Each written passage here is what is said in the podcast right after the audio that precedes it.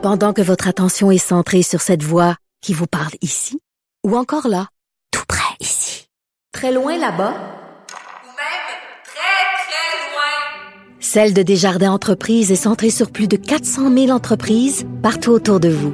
Depuis plus de 120 ans, nos équipes dédiées accompagnent les entrepreneurs d'ici à chaque étape pour qu'ils puissent rester centrés sur ce qui compte, la croissance de leur entreprise. Les rencontres de l'heure. Lieu de rencontre où les idées se bousculent. Où la libre expression et la confrontation d'opinions secouent les conventions. Des rencontres où la discussion procure des solutions. Des rencontres où la diversité de positions enrichit la compréhension.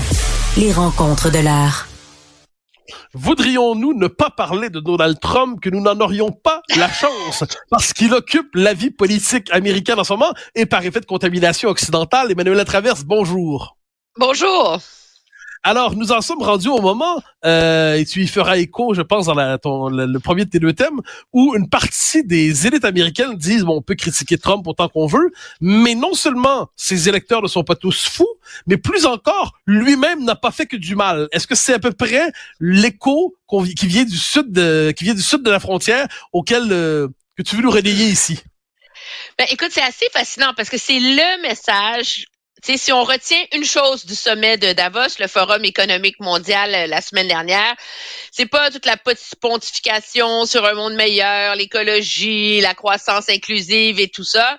C'est une entrevue qu'a donné celui qui s'appelle Jamie Dimon, qui est très connu aux États-Unis. C'est le président de JP Morgan Chase, qui est la plus grande banque euh, commerciale de services financiers aux États-Unis. Il est euh, un des deux hommes d'affaires les plus puissants, les plus influents des États-Unis et les plus respectés parce que dans les moments de crise, il est souvent vu comme la voix de la raison, de la sagesse. C'est pas un énervé, tu sais. Et dans une entrevue avec MSNBC, donc qui est le réseau câblé très de gauche, très pro-démocrate, ultra anti-Trump des États-Unis, il en a profité pour dire, écoutez, tout le monde, on va se calmer, là. Je veux dire, la démonisation perpétuelle de Donald Trump doit cesser, surtout celle de ses partisans. Il dit, moi, j'ai été très critique de Trump et il l'a été. Il est vu comme un de ses adversaires dans le monde des affaires. Il a financé Nikki Haley. Mais il dit, prenez le temps, l'immigration, la Chine. Bon, les taxes, on comprend, c'est un homme d'affaires. Il aime ça, ben, c'est moins payé, moins de taxes. Trump n'a pas tout eu faux. Alors, à un moment donné, il faut cesser de s'obséder. Il y a la forme et le fond. Et sur le fond, tout ce qu'il dit n'est pas faux. Il dit, c'est ce qui m'amène à ce que dans notre analyse de la politique américaine, il faudrait qu'on arrête de s'imaginer que tous les gens qui appuient Trump sont Trump. On, on, on peut pas transposer les travers du personnage qui sont sur tous ses partisans. Et, et ça, j'ai trouvé ça super intéressant parce que essentiellement, euh, c'était pas une défense de Trump qu'il a offert, c'était une mise en garde objectivement. C'est comme ça que c'est interprété aux États-Unis, aux démocrates en particulier de cesser de s'imaginer que tous les gens qui votent pour Trump sont des hystériques identiques et édentés évangéliques qui se promènent avec 50 euh, armes à feu euh, euh, sur le dos là, avec leur bible dans les mains puis le gun dans l'autre. À un moment donné là, c'est pas ça. C'est beaucoup plus complexe que ça. Et il faut peut-être que si on avait essayé de comprendre pourquoi les gens votent pour Trump, moi, c'est là que moi j'amène la réflexion en vérité. Si on avait essayé de comprendre pourquoi les gens votent Trump, au lieu de, de s'obséder seulement sur le personnage, peut-être qu'on n'en serait pas à l'aube de sa deuxième présidence, je crois. Alors, mais la question, moi, je, je, pousse la réflexion un poil plus loin. Est-ce qu'on peut pas dire que par ailleurs, je dis pas que c'est euh, c'est notre cas, mais qu'il peut y avoir une défense. Donc, tu dis c'est pas une défense de Trump qu'il propose, très bien. Mais est-ce qu'on peut s'imaginer un monde qui serait aussi le nôtre, où il y aurait une défense de Trump qui serait raisonnable de la part de gens qu'il ne faudrait pas immédiatement vouer aux gémonies? Est-ce que c'est pas l'étape qui manque dans la réflexion? On est capable d'aller jusqu'à se dire, sont pas tous fous, mais on n'est pas capable de se dire il y a des gens qui ont de bonnes raisons de le soutenir et ils méritent d'être entendus pour ce qu'ils disent. Ben moi je pense que oui, puis c'est intéressant parce que le, le, le moi je suis un peu surprise que ça a pris autant de temps pour que les médias américains se réveillent parce que dans mon livre c'était la leçon de l'élection présidentielle de 2016, c'est que Hillary Clinton a perdu l'élection le jour où elle a déclaré que tout le monde qui appuyait Trump était des déplorables. Il y a une condescendance, un élitisme intellectuel là-dedans qui est absolument débile et, euh, et qui est dangereux. Et la morale de l'histoire, c'est qu'il y a quelques médias américains qui font l'exercice en ce moment d'aller dans les États qui sont très, très polarisés et qui vont interviewer des gens qui appuient Trump. Ils leur demandent pourquoi vous votez Trump?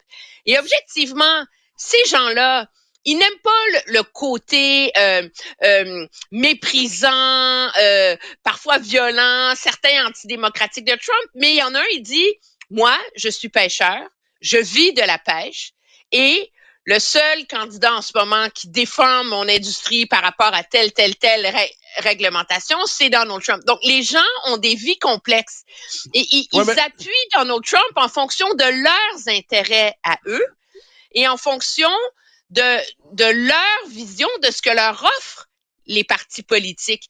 Et à un moment donné, si tu t'imagines que tous les gens qui votent pour Trump, ce sont des gens qui sont racistes, euh, pro-vie et, euh, et complètement dégénérés, qui sont pas intéressés par les institutions américaines, ben c'est dépeindre tout le monde avec une un, un, c'est faire une généralisation, je pense. Puis ça ça conforte les partis progressistes comme le Parti démocrate dans leur supériorité intellectuelle et objectivement, si on est rendu à ce niveau de polarisation dans la société, c'est qu'il y a une partie des gens qui se sentent exclus, qui se sentent qu'ils sont pas écoutés et qui sentent que les, que les politiques progressistes ne répondent pas à leurs besoins dans la société. Puis si tu comprends pas ça, mais tu peux pas y répondre. Et moi, c'est ce qui m'hallucine dans l'état du débat public en ce moment. Alors, je te pose ça deux, euh, deux, euh, deux éléments de réflexion supplémentaires. Tu dis, on a été, dans certains journaux, à envoyer des journalistes dans des États pour rencontrer des gens qui votent Trump. Il n'y a pas un côté National Geographic là-dedans? C'est-à-dire, on va aller regarder les créatures bizarres, les bébés étonnantes, qui, comment, qui sont ces gens? Oui, exactement. Qui sont ces gens qui, dans leur état de nature, euh, votent pour ce qui on, on les présente pas comme des électeurs rationnels. On a besoin de lancer une grande enquête pour les rencontrer. Non, non, non, non, non. Là, là, c'était ah. Moi, en tout cas, les deux articles que j'ai lus sur le sujet euh, étaient très bien faits, puis les gens étaient pas dépeints comme des Et sur une un petit peu quand même. C'est genre, euh, c'est comme euh, comme euh, les, les jumelles Dionne à la foire là. C'est oui, ben justement, ça, ah ben, à tout le moins on comprend, tu comprends exactement ce que je veux dire. Et le deuxième élément, puis ensuite on passe au Canada. Est-ce qu'il n'y a pas aussi la possibilité que les gens soient d'accord au-delà du, du, côté histrionique du personnage, avec par exemple une vision des États-Unis plus isolation ou à tout le moins unilatéraliste plutôt que leader du monde libre global, comme l'ont voulu les démocrates et les ah, ben républicains et les conservateurs. Euh, qui sont, par exemple, davantage favorables à, l'autonomie des États qu'au pouvoir fédéral, qui sont, euh, puis je préfère, qui sont très anti-woke, et puis qui se disent que euh, Trump, malgré tous ses défauts, c'est toujours mieux que la, le, le, le wokistan démocrate. Donc, est-ce que ça, existe aussi, ces gens-là? Et je suppose qu'il y en a deux ou trois qui ont à peu près un, un QI raisonnable. Ben oui, mais moi, je suis, je, je partage ton, ton opinion. Ce que je trouve difficile, cependant, dans le cas qui nous occupe, qui est celui de Trump, c'est que est-ce que tu peux dissocier les aspects de son projet politique s'il en était, on va prendre, on va dire de ses prises de position politique qui s'insèrent dans un certain débat rationnel par rapport aux valeurs des uns et des autres face aux institutions politiques américaines et à la façon de gouverner les États-Unis. Est-ce que tu peux dissocier ça de ses aspirations ouvertement antidémocratiques, autocratiques, autoritaires, qu'il revendique et qu'il affiche dans le cadre de cette campagne-là. Moi, c'est là dans mon livre que la qu'il y a une ligne rouge à un moment donné, et c'est et c'est ce que je trouve euh, dangereux personnellement dans sa candidature, c'est que il réussit très habilement à, à rejoindre les, les la variété une variété d'aspirations politiques d'une classe de l'électorat qui rejette les institutions, euh, le, débat du Parti démocrate, euh, etc. Mais lui, il superpose à ça ses propres visées antidémocratiques pour prendre le contrôle des États-Unis et en détruire les institutions. Puis est-ce que tu peux séparer l'un de l'autre? Moi, je pense que non. Mais je pense, moi, je pose la question, est-ce qu'il en serait arrivé là? Et est-ce que l'état de la politique américaine en serait au point où on en est en ce moment, si les, élites, puis les élites, c'est pas seulement euh, les millionnaires de New York, c'est pas seulement le Parti démocrate, c'est aussi objectivement tout le commentariat de la presse parce que à cause de, de l'influence dans le débat public de cette presse, si tout le monde qu'un micro est réfléchi avait essayé de comprendre au lieu de profiter du 6 janvier pour se propulser sur une mise en ne se concentrer que là-dessus et oublier de euh, de se questionner sur le mal profond aux États-Unis qui fait en sorte que ces gens-là pardonnent à Donald Trump c'est euh, c'est visées euh, dictatoriales si on veut. Alors, je t'inflige une dernière question américaine avant de passer sur le Canada. Euh, je laisse de côté le mot dictatorial qui est peut-être un peu polémique, mais je pense à... Ah oui, mais c'est le but avec toi. J'ai bien compris. Alors, je, je, je pense à Roosevelt. Le droit de te je pense un à... peu des fois. Mais, bien sûr, mais je te pique aussi. Je pense à Roosevelt. Je pense à Johnson. Est-ce que dans les, euh, Lyndon B. Johnson, donc euh, au moment du, euh, du New Deal, puis après ça, la Great Society, est-ce que ces deux présidents n'ont pas utilisé la présidence pour concentrer un pouvoir maximal dans la présidence, pour imposer leur réforme à la société sans respect pour les institutions euh, euh, de, généralement admises du régime politique américain. Est-ce que de ce point de vue, quoi qu'on pense du personnage, Trump est pas dans, la logique de ses présidents qui veulent concentrer plus de pouvoir autour d'eux, sauf que là, on n'aime pas le projet dont il se réclame, alors que Roosevelt et, et Johnson, les deux, finalement, ont eu un réflexe un peu autocratique euh, en leur temps? Tu me pardonneras, mais ma connaissance détaillée des mécanismes politiques de cette époque-là sont pas aux États-Unis, sont pas à la hauteur de ma connaissance canadienne. Donc, je suis pas sûre que je peux porter un jugement de valeur là-dessus et vraiment répondre intelligemment à ta question. Mais il y a une chose que je retiens, c'est que dans le cas de Johnson ou de Roosevelt, il y avait leur, il y avait un projet politique pour le bien de la société. Dans le cas de Trump en ce moment, ce qu'il annonce qu'il veut faire de la présidence, c'est pas concentrer le pouvoir pour donner plus de pouvoir aux États, pour redonner de l'argent aux Américains, pour leur donner leur liberté. Il veut le faire pour se venger et pour régler ses comptes. Et c'est là qu'il y a une différence entre les deux quand même. Sais, Roosevelt, c'est pas Trump, là, peu importe. Alors, passons, passons au Canada un instant. Donc, tout ça, tout ça, comment notre classe politique canadienne, et plus particulièrement Justin Trudeau, réagissent-ils de, ton point de vue? Autrement dit, quel est l'effet sur la, la grille de lecture canadienne de ce qui se passe aux États-Unis en ce moment?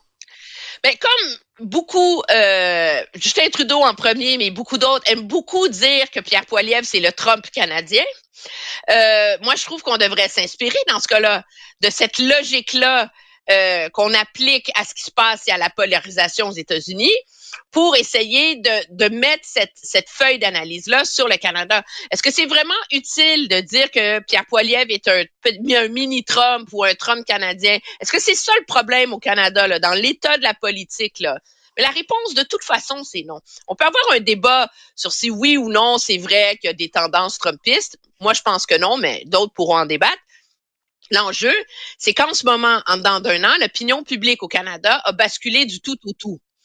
Et on est rendu avec facilement 41% des électeurs au Canada qui appuient Pierre Poilievre. C'est pas tous non plus des enragés pro-pétrole avec euh, qui font cuire du bacon sur leur euh, sur leur mitrailleuse avant euh, d'aller chasser de l'orignal en Alberta. Alors à un moment donné, et c'est pas seulement du monde qui sont comme des, des hystériques, euh, euh, pas éduqués, euh, qui ne carburent qu'à la colère, tu sais. Et c'est là que moi je trouve que si on veut, il n'y a pas d'élection en ce moment. Et pourquoi est-ce qu'on n'essaie pas de comprendre pourquoi ces gens-là appuient Pierre Poilievre? Puis on peut s'indigner qu'il a traité Valérie Plante et Bruno Marchand d'incompétents. Tu sais, moi j'aime pas ce ton de faire de la politique. Mais la réalité, c'est que pas de lui, un, hein. Ben non, ben de toute façon, ça fait un an que les politiciens s'insultent. Mais que les politiciens s'insultent les uns les autres, il me semble, j'ai l'impression, c'est ce que je disais hier à la joute, ça remonte un peu à la Grèce antique. Je veux dire, fondamentalement, euh, c'est pas une création toute récente que, que les politiques s'accusent d'incompétence, de mauvaise gestion et de corruption. Mais non, de un. Mais de deux, la réalité, c'est que c'est comme si on n'était pas capable de comprendre que Pierre Poilievre, lui, puis je suis pas en train de le défendre, mais a décidé que sa priorité, c'était et c'est ce qu'il dit. Alors, je ne vois pas pourquoi lui, on ne le croirait pas quand on croit les autres politiciens, que sa priorité, c'est de lutter contre la crise du coût de la vie et la crise du logement et la crise de l'inflation au Canada. Et que ça, c'est plus important que le reste. Puis peut-être qu'à force de le dire, les gens commencent à le croire. Et à un moment donné, faudrait s'interroger, et les libéraux devraient le faire, sur pourquoi les gens ne croient plus à leur message. Parce que c'est ça le problème qu'on a en ce moment. En, en, fin de semaine, Justin Trudeau a donné une grande entrevue euh, au Toronto Star. Et son analyse du rejet de l'électorat, c'est de dire, quand ça va mal, oh non, il, dit mieux que ça. En vérité, je vais te dire la citation, je l'ai même euh, écrite parce que ça m'hallucine totalement. Il dit, je comprends qu'il y a beaucoup de monde qui sont grincheux, crabby. Crabby, hein? Mm-hmm. Grincheux sur l'état du monde et dans ce temps-là, il blâme le premier ministre. Fait que finalement, il n'y a aucune introspection au sein du gouvernement libéral sur le rejet de leur propre politique. Mais ça, tu peux pas tu peux pas espérer rebondir dans les intentions de vote si tu fais pas toi-même ton autocritique. Je dis pas qu'il faut aller sur la place en avant puis t'auto-flageller comme à l'époque de la révolution culturelle de Mao, mais il faut quand même essayer de trouver ce qui va pas. Puis il y en a plein de réponses dans les sondages sur pourquoi les, les, les Canadiens rejettent de plus en plus Justin Trudeau. Alors, sur cette perle de sagesse trudeauiste, nous nous quittons aujourd'hui et nous nous retrouvons demain avec grand plaisir, cher Emmanuel. Au revoir. Merci. Chers amis, c'était un plaisir encore une fois de vous retrouver. Je cède l'antenne à Richard Martineau et nous nous retrouvons demain, évidemment, à la même heure sur Cube Radio. Cube Télé aussi.